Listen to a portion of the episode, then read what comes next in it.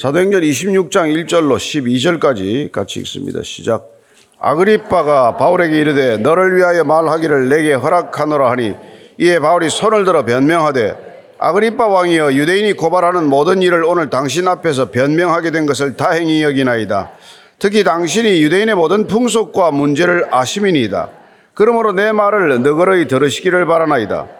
내가 처음부터 내 민족과 더불어 예루살렘에서 젊었을 때 생활한 상황을 유대인이 다 아는 바라. 일찍부터 나를 알았으니 그들이 정언하려 하면 내가 우리 종교의 가장 엄한 팔을 따라 바리새인을 생활을 하였다고 할 것이라. 이제도 여기 서서 신문 받는 것은 하나님이 우리 조상에게 약속하신 것을 바라는 까닭이니 이 약속은 우리 열두 지파가 밤낮으로 간절히 하나님을 받들어 섬김으로 얻기를 바라는 바인데 아그리빠 왕이여 이 소망으로 말미암아 내가 유대인들에게 고소를 당하는 것이니이다. 당신들은 하나님이 죽은 사람을 살리심을 어찌하여 못 믿을 것으로 여기나이까? 나도 나사렛 예수의 이름을 대적하여 많은 일을 행하여야 될 줄 스스로 생각하고 예루살렘에서 이런 일을 행하여 대제사장들에서 권한을 받아가지고 많은 성도를 옥에 가두며 또 죽일 때 내가 찬성 투표를 하였고 또 모든 회당에서 여러 번 형벌을 하여 강제로 모독하는 말을 하게 하고 그들에 대하여 심히 격분하여 외국 성에까지 가서 박해하였고 그 일로 대제사장들의 권한과 위임을 받고 담에색으로 갔나이다. 아멘. 오늘 이제 드디어 바울이 아그리파 앞에서 어, 베스도 총독과 아그리파 왕 앞에서 그리고 천부장들과 또 많은 고관들 앞에서 어, 그의 어떻게 보면은 마지막 변증을 하게 됩니다. 이미 동일한 내용이 사도행전 9장에서 어, 또 22장에서 사내들인 공에서 또 벨릭스가 열었던 법정 안에서 했던 내용이에요. 그 성경을 읽다 보면 이렇게 동일한 내용, 비슷한 내용들이 반복되면은 우리가 쉽게 그냥 넘어가기가 쉬운데 성경이 반복해서 기록하는 이유가 있을 것 아니겠어요? 그만큼 중요한 내용이고 우리가 그 일을 반복해서 읽음으로써 우리 안에도 그 복음의 내용이 자연스럽게 스며들거나 기억되도록 하는 것이죠. 그래서 우리가 계속 어, 동일한 말씀이라도 반복해서 읽는 것이죠. 여러분 뭐 학습이라는 게 반복 아닙니까 결국 계속해서 반복해서 듣고 읽고 또 하는 것이죠. 그래서 오늘 이 지금 바울의 변정 내용은 굉장히 또 그러나 조금씩 다르다는 걸 알게 됩니다. 유대인들에게 할 때와 또 오늘 이 이방인들로 구성된 이곳에서 어, 이들에게서는 뭐가 제일 큰 관심인지 그 핵심은 붙들지 않되 가지는 바꿔가면서 이렇게 변정하는 걸 보게 돼요. 자, 26장 1절, 2절, 3절 다시 읽습니다. 시작. 아그리빠가 바울에게 이르되 너를 위하여 말하기를 내게 허락하노라 하니 이에 바울이 손을 들어 변명하되 아그리빠 왕이여 유대인이 고발하는 모든 일을 오늘 당신 앞에서 변명하게 된 것을 다행히 여기나이다. 특히 당신이 유대인의 모든 풍속과 본제를 아심이니다. 그러므로 내 말을 너그러이 들으시기를 바라나이다. 이 재판정은 이제 바그리빠가 마치 신문에 이렇게 뭐 주체가 되는 것 같아요. 아그리빠가 이 신문 과정을 주도해가는 인사입니다. 그래서 바울에게 본인이 먼저 얘기해요. 그래서 어, 내게 변명하기를 허락한다. 그래서 바울이 손을 들어 변명하다. 이게 되게 이제 그 당시에는 뭐 연설할 때 일종의 시작하는 제스처와 같았던 그런 모양이에요. 그래서 다시 이제 변명한다. 우리가 변명하다는 건 변호한다는 게 정확한 표현이겠죠. 그 일전에 말씀드렸지만은 아폴로지의 어원이 되는 이, 이 아폴로게이아는 뭐 자기 주장 어떤 것들을 자기 입장에서 설명해 나가는 것이죠. 자기 관점과 자기 입장에서 어, 사물을 다시 한번 정리해서 설명해 주는 거니까 일면 보면 변명이라고 보이지만 어떤 면에서는 자기의 논지나 주장을 정확히 펼쳐나갈 수 있는 기회가 되는 것이고 그런 면에서는 이제 법정 용어로는 변호가 되겠죠. 예, 아그리빠 왕이요. 유대인이 고발하는 모든 일을 당신 앞에서 이렇게 변명하게 된 것을 다행히 여긴다. 당신 앞에서 이렇게 내가 어, 복음을 변화할 수 있는 기회가 주어진 것을 다행히 여긴다고. 왜냐하면 당신은 유대인의 모든 풍속과 문제를 아는 사람이다. 로마에서 온 사람과는 달리 당신은 이쪽 유대 지역 사정을 누구보다 잘 아는 사람이다. 그래서 당신이 오늘 이 풍속과 문제를 안다. 풍속이라고 하는 것은 유대인들의 풍속은 주로 율법과 관련된 것들이에요. 율법을 어떻게 알고 있고 율법을 어떻게 지키며 생활하고 있는가에 관한 것을 당신이 잘 안다. 유대인의 풍속이란 그런 거란 말이죠.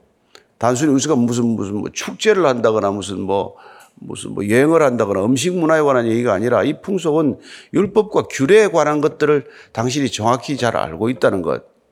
예.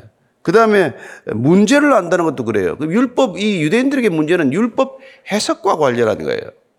이 율법을 어떻게 해석해서 어떻게 적용하느냐에 관한 것도 당신이 비교적 잘 알고 있기 때문에 그래서 당신 앞에서 내가 얘기할 수 있게 된 것, 변화할 수 있게 된 것이 대단히 다행스럽다. 참으로 이렇게 좋은 일이다 이거죠. 그래서 내 말을 너그러이 들으시기를 바란다. 내 말을 너그럽게 들어달라면서 관대히 들어달라는 것보다는 인내심을 가지고 좀 천천히 시간을 요구하는 편이에요. 제게 좀 너그럽게 대화를 하면서 너그럽게 제 얘기를 들어주세요 하면은 뭐 제 얘기를 다 받아달라는 뜻보다는 예, 얘기가 좀 인내심을 가지고 들어주셨으면 좋겠다. 그러면 지금 아그리빠한테 얘기하는 거지만 전 회중들 앞에서 조금 더 시간을 가지고 넉넉히 얘기할 수 있는 기회를 달라. 그런 뜻도 담겨 있기 때문에 이 얘기를 듣는 사람들한테 조금 마음의 준비를 할 거 아니에요. 아, 얘기가 좀 길어질 모양이다. 제가 짧게만 얘기하겠습니다. 그래 놓고 뭐, 어, 또 세, 세, 뭐 3분 얘기하고 또 3분 얘기하고 이러면 사람이 짜, 짜증이 나잖아요. 근데 처음부터 난 이 얘기가 조금 시간이 필요한 얘기다. 좀 너그럽게 인내심을 가지고 들어달라. 그럼 마음의 준비가 된단 말이에요. 자, 그래서 4절, 5절입니다. 시작. 내가 처음부터 내 민족과 더불어 예루살렘에서 젊었을 때 생활한 상황을 유대인이 다 아는 바라. 일찍부터 나를 알았으니 그들이 증언하려 하면 내가 우리 종교의 가장 엄한 팔을 따라 바리새인을 생활을 하였다고 할 것이라. 내가 내 민족과 더불어서 젊었을 때부터 10대 때부터 내가 이곳에서 어떻게 살았는지 내가 살아온 삶의 흔적들을 이곳 예루살렘 사람들이 잘 알고 있다. 내가 누군지 다 알고 있다. 어. 이거 이렇게 얘기하는 거 보니까 이제 뭐 바울이 조금 잘못 듣기에 따라서 오해 소지가 있지만 나는 나름대로 꽤 유명한 사람이었다. 예. 알만한 사람은 다 안다 내가 누군지. 왜냐하면 내가 우리 종교의 가장 엄한 팔을 따라서 바리새인의 생활을 했다. 그 당시에 이 잘 아시다시피 유대교의 새 분파 여기서 파라고 할 때는 이 분파 뭐 그다음에 학파 이런 걸 말할 때 쓰는 단어예요. 여기서 나온 단어가 또 이단이라는 단어. 이단도 하나의 파니까. 어쨌건 그 당시에는 우리 잘 아는 대로 바리새 파, 사두개 파, 그다음에 에센의 파 이런 세 가지 중요한 분파가 있었죠. 예. 잘 아시다시피 사두개파는 모세 오경만 이제 읽고 믿는 사람들이고 그 다음에 바리새파들은 모세 오경을 비롯해서 율법서와 선지서를 포함한 이른바 타나크라고 부르는 성경 전체를 구약 전체를 믿는 사람들이었고 에세네파는 그야말로 가장 엄격하게 이 율법을 지키고 그들끼리 공동체를 따로 만들어서 살던 사람들이에요. 그래서 우리가 잘 아는 대로 쿰란 공동체라든지 이런 거는 에세네파가 아예 그냥 지금 수도원 생활을 하듯 그렇게 살았던 파니까 사실 가장 엄격한 파로 따지면 SNF파죠. 그래서 이 엄하다는 건 지금 그렇게 계율의 엄하다기보다는 지극히 그 계율을 지키기 위해서 정성을 다하는 그런 입장이에요. 우리는 우리가 지극히 이렇게 엄격한 생활을 했다. 그리고 그 율법을 엄격히 따지고 해석해서 적용하고자 했던 파다. 자기들 그렇게 말하는 거예요. 근데 가장 엄격했다 이건 조금 이게 안 맞는 거죠. 가장 엄격한 건 사실 SNF하고. 예. 그러나 매우 율법을 정확히 해석을 해서 그 율법을 지극히 자기 삶에 적용하고자 했던 사람들은 바리세파다 이렇게는 충분히 설명할 수 있는 것이죠. 6절 7절입니다. 시작. 이제도 여기 서서 신문 받는 것은 하나님이 우리 조상에게 약속하신 것을 바라는 까닭이니 이 약속은 우리 열두 지파가 밤낮으로 간절히 하나님을 받들어 섬김으로 얻기를 바라는 바인데 아그리빠 왕이여 이 소망으로 말미암아 내가 유대인들에게 고소를 다하는 것이니다. 예. 그가 공회에서 사내들인 공회에서 말할 때나 또 벨릭스 앞에서 얘기했을 때나 지금 이 베스도와 아그리파 앞에서 얘기하는 거나 핵심을 놓치지 않는다. 내가 재판받는 이유가 뭐냐? 내가 여기 서 있게 된 이유가 뭐냐? 예. 그건 여러분들이나 나 동일하게 가지고 있는 소망 때문이다. 그래 당신이 나를 고소하거나 재판할 이유가 하나도 없는 사안이다. 이게 머릿속에 콱 박히도록 하는 거예요. 내가 여기 서 있는 건 당신도 가지고 있는 소망이고 나도 가지고 있는 소망인데 그 소망은 곧 부활 소망이다. 그래서 앞에 우리가 보면은 그가 지금 23장 6절에서 이렇게 공회 앞에서 얘기합니다. 23장 6절에 시작. 바울이 그중 일부는 사두개인이요 다른 일부는 바리새인인 줄 알고 공회에서 외쳐 이르되 여러분 형제들아 나는 바리새인이요 또 바리새인의 아들이라 죽은 자의 소망 곧 부활로 말미암아 내가 신문을 받노라. 예.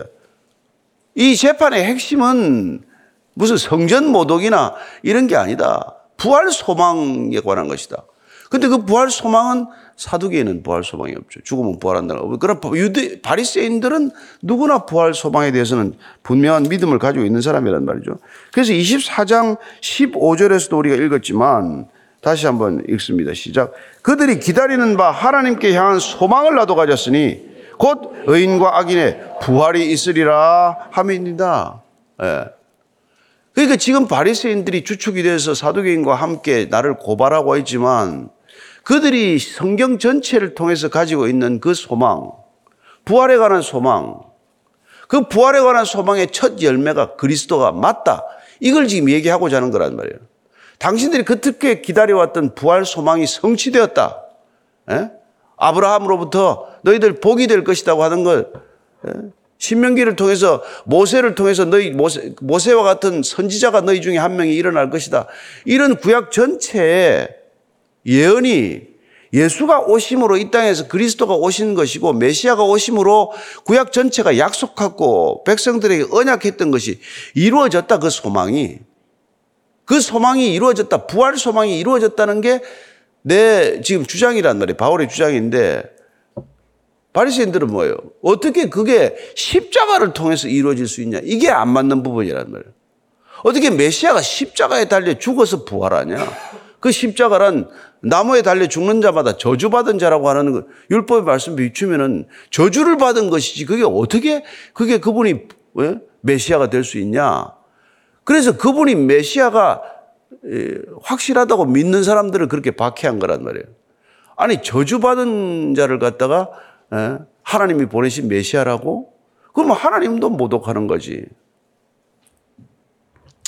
그래서 이 십자가와 부활이 이해되지 않으면 그토록 엄격한 종교 생활을 했다고 하더라도 평생을 유대교에 있었다고 하더라도 여전히 구원받을 수 있는 길은 없단 말이에요.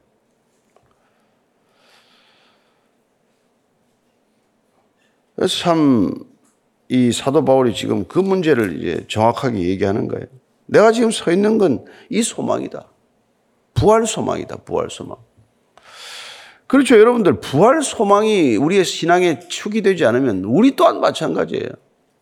부활은 관심이 없고 이 땅에서 좀 잘 사는 게 관심을 갖는 걸 번영신학이라고 한단 말이에요. 예? 부활은 관심이 없어 별로. 그건 뭐 이제 뭐 구원받으면 그건 당연히 가는 걸로 생각하고 이 땅에서 그러면 어떻게 잘 먹고 잘 살 건데 세상 사람들보다 좀 더 잘 살아야지 하나님 믿는다면서 그게 여러분 신앙을 바벨 탑으로 만든 거란 말이에요. 세상은 그 바벨 탑을 쌓는 게 목적이요. 창세기 11장까지는 여러분 얘기가 바벨 탑 쌓는 얘기요. 그렇지 않아요? 그걸 무너뜨린 게 하나님의 심판이란 말이에요. 인간은 지금도 바벨 탑을 쌓는 것이죠. 제국이라는 바벨 탑, 예? 다국적 기업이라는 바벨 탑, 예? 무슨 뭐, 어, 뭐, 뭐, 세계 1인자가 되는 바벨 탑. 그런 탑을 쌓는 문화 가운데서 아브라함을 불러서 다시 제단을 쌓으라. 예? 야곱에게 엘 벧엘 올라가서 다시 제단을 쌓으라. 제단은 여러분 벽돌로 쌓는 게 아니에요. 깨어진 돌, 주변에 있는 자연 있는 걸로 쌓는단 말이에요. 자기 키 높이보다 높이 쌓지도 않아요. 여러분, 하나님을 예, 배 드리는 것은 여러분 거창한 가지고 하지 않습니다. 탑을 쌓아서 예배 드리지 않아요. 그러니까 여러분 만몬을 숭배하고 있는 그 곳곳의 모양들을 보고 착각에 빠지면 안 된단 말이에요. 여기가 성전이라 여기가 성전이라 이것이 성전이라 하는 말을 믿지를 말아라. 그 예루살렘 성전을 허물어뜨린 이유 아니에요. 솔로몬 성전이 왜 무너졌습니까? 그런데 지금 부활 신앙을 안 믿으면 그런 짓을 하고 있단 말이에요. 부활 신앙을 안 믿으면 왜 부활 신앙을 못 믿습니까? 지금 이게 지금 사도 바울이 지금 오늘 재판정을 향해서 선포하는 복음의 핵심이에요. 6절이 8절입니다. 8절. 예. 6절, 7절 읽었나? 예, 8절이에요. 8절. 시작.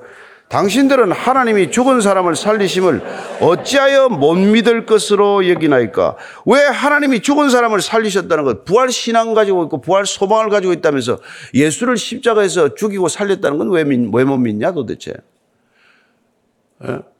왜 십자가에 죽은 예수가 사흘 만에 부활했던 걸 못 믿겠어요? 창조를 안 믿고 있는 거예요. 창세기 1장 1절을 안 믿기 때문에 이걸 못 믿는 겁니다. 여러분, 창조란 뭐예요? 무에서 유가 된 거 아닙니까? 그러니까 우리가 존재하는 모든 것들의 궁극적 배후를 우리는 하나님이라고 부르는 거란 말이에요. 이 모든 존재하는 것들의 원초적 사건이 하나님으로부터 비롯되었다. 이게 창조를 믿는 우리의 신앙이요. 창조주 하나님이라고 부르는 이유 아니에요. 그 없는 것에서 있는 것이 생기게 하시는 분이 죽은 거 살리는 게 뭐 어렵습니까? 물이 포도주 되는 게 어렵습니까? 무리를 걸어가는 게 어렵습니까? 죽은 나사로를 불러내는 게 어렵습니까? 전부 내 수준에서 불가능한 일이란 말이에요. 우리는 우리가 이 땅에서 하나님이 우리 이 지구상에서 존재하도록 만들어 놓은 생존의 디폴트 값이 있어요. 기본 값이 있어. 그 우리가 숨 쉬고 호흡하고 살아가는 우리의 디폴트 값이란 말이에요. 그런 시간과 공간을 초월하는 하나님께 그게 왜 구속이 돼야 되고 그게 왜 제한이 돼야 되냐 이 말이죠. 그러니까 하나님에 대한 생각이 도저히 없기 때문에 하나님을 내 수준의 생각, 내가 생각하고 그려낼 수 있는 하나님이라고 하는 우상을 믿기 때문에 창조도 안 믿어지고 창조가 안 믿어지는데 무슨 부활이 믿어져요. 그다 신화지, 헛소리지. 그러니까 그 많은 신학자들이 그 많은 공부를 하고 그 많은 책을 읽고 그 많은 책을 써서 결국은 복음을 훼손시키는 일들을 하고 산단 말이에요. 신기해요. 알라 욕하면 그날로 죽고, 예? 무슨 뭐 붓다를 욕해도 살기가 어려운데 예수 욕은 아무리 해도 잘 먹고 살아. 예수만 욕하고도 신학자 타이틀을 살고 살아요.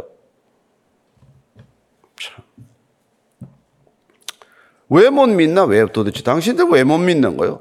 창조를 안 믿으니까 안 믿지. 9절입니다. 시작. 나도 나사렛 예수의 이름을 대적하여 많은 일을 행해야 될 줄 스스로 생각하고 창조를 안 믿고 부활을 안 믿으면 하는 게 뭔지 압니까? 많은 일을 행해야 될 줄로 생각하는 거예요. 많은 일을 자기가 왜 그렇게 많은 일을 했다는 겁니까?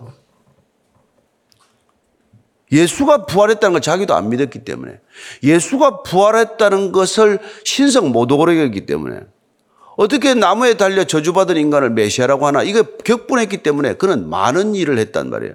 그 많은 일을 한 게 뭡니까? 그게 10절부터 12절까지예요. 시작.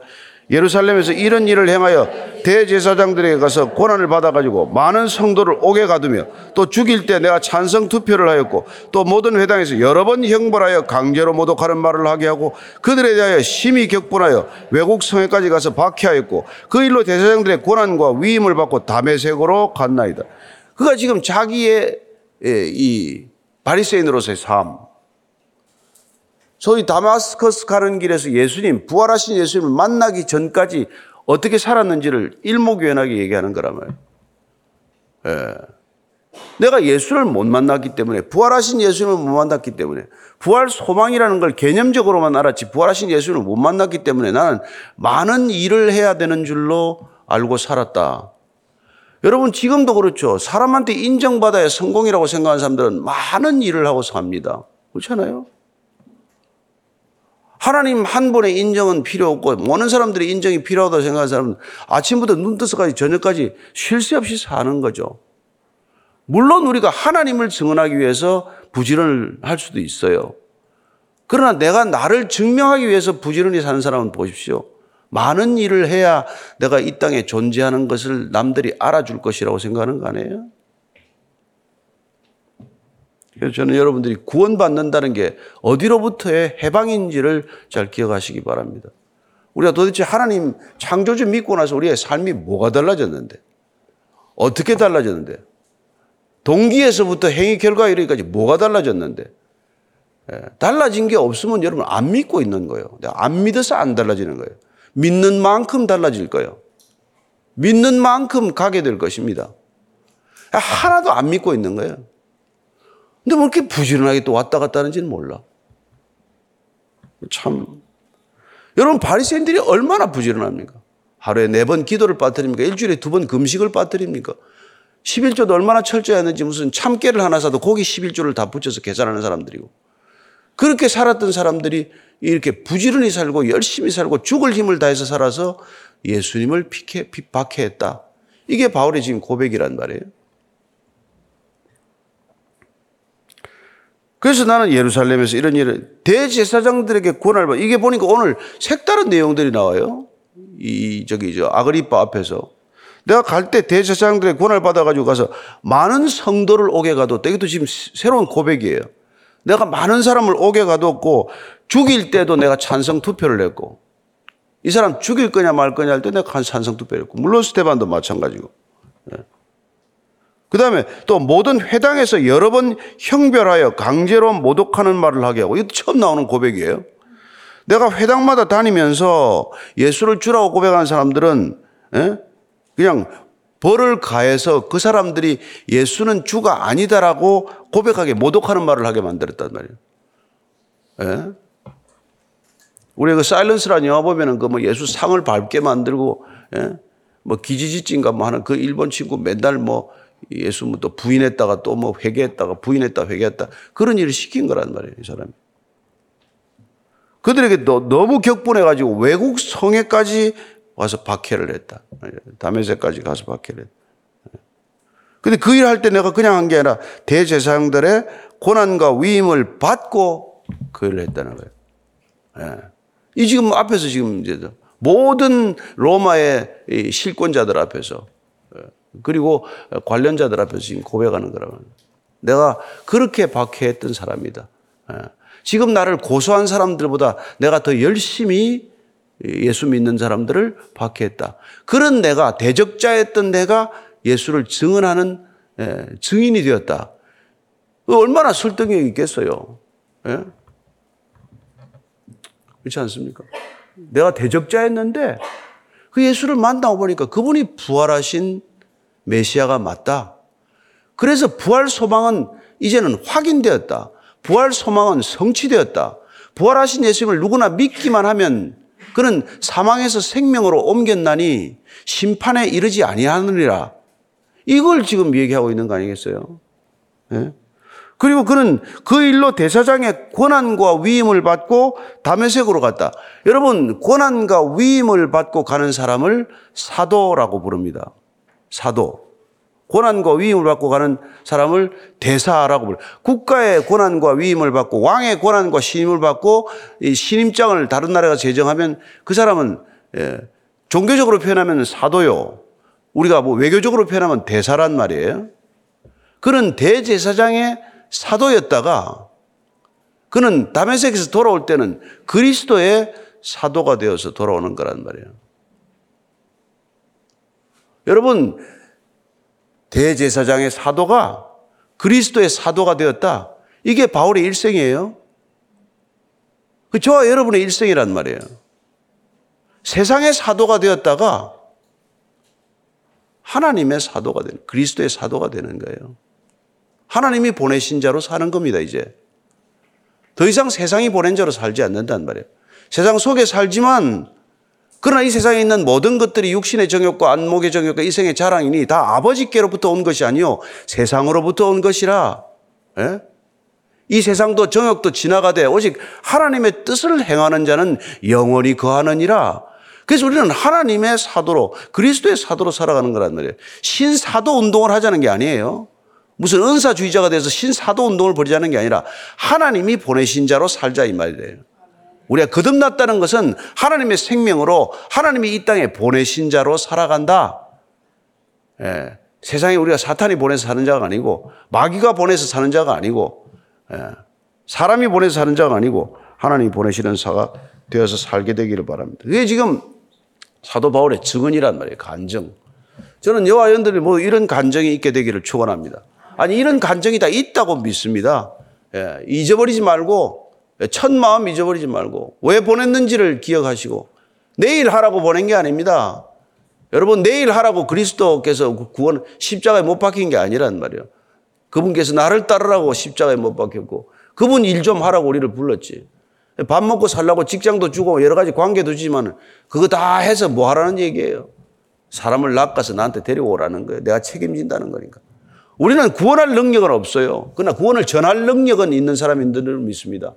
오늘 하루도 구원받은 삶을 사시며 구원을 누리며 구원이 전파되는 그런 삶이 되기를 축원합니다. 같이 기도하십시다. 하나님 아버지 정말 주님께서 놀랍게 사도 배우를 부르셨더니 잡으셨더니 그가 세상이 보낸 자가 아니라 이제는 그리스도가 보내신 자가 되어서 이 세상 온 세상을 향하여 나는 그리스도가 보낸 사람이다. 나는 부활하신 그리스도의 사람이다. 나는 부활 소망을 가졌다. 나는 더 이상 세상에 소망을 둔 자가 아니다. 나는 영원한 하나님의 나라에 소망을 둔 자다. 이제는 그 정체성, 분명한 정체성을 가지고 살아가는 믿음의 사도가 되었습니다. 우리 또한 그렇게 부르신 줄로 믿습니다. 그렇게 하루하루 살아가는 놀라운 믿음의 사도로 살게 하여 주옵소서. 하나님, 주께서 허락하신 이 귀한 시간, 이 단 한 번만의 생에 주님께서 건져 주셨사오니 건짐 받은 자답게 살게 하여 주시옵소서. 하나님 아버지, 우리를 이 정말 진창에서 건져 주셔서 감사합니다. 다시 우리가 이 진창으로 돌아간다면 더 이상 그곳이 좋아서가 아니라 그곳에서 어, 정말 창밖이 있다. 동굴밖이 있다. 영원한 세상이 있다. 이 땅이 전부가 아니다. 그 한 가지 메시지를 위해서 그곳 가기를 결단하였사오니 주님 혼자 갈 수 없는 길 주님과 동행하게 하시고 주님과 함께 가서 내 안에 계신 주님께서 놀라운 메시지를 날마다 선언하는 위대한 증인들의 삶, 사도의 삶이 되게 하여 주옵소서. 이제는 십자가에서 이 땅에 사도로 파송되어서 첫 번째 사도로 순교하신 우리 구주 예수 그리스도의 은혜와 그 순교의 길 따라오면은 맞아주시는 아버지의 사랑과 날마다 나를 위해 살고자 하는 본성을 꺾고 주를 위해 살도록 결단케 하는 성령님의 기름 부으심이 오늘 하루도 주의 증인 되기를 기쁨으로 결단하는 이전에 고기 숙인 모든 어, 증인들 위해 사도들 위해 그리고 진정한 믿음의 사람들 위해 지금부터 영원까지 함께 하시기를 간절히 축원하옵나이다. 아멘.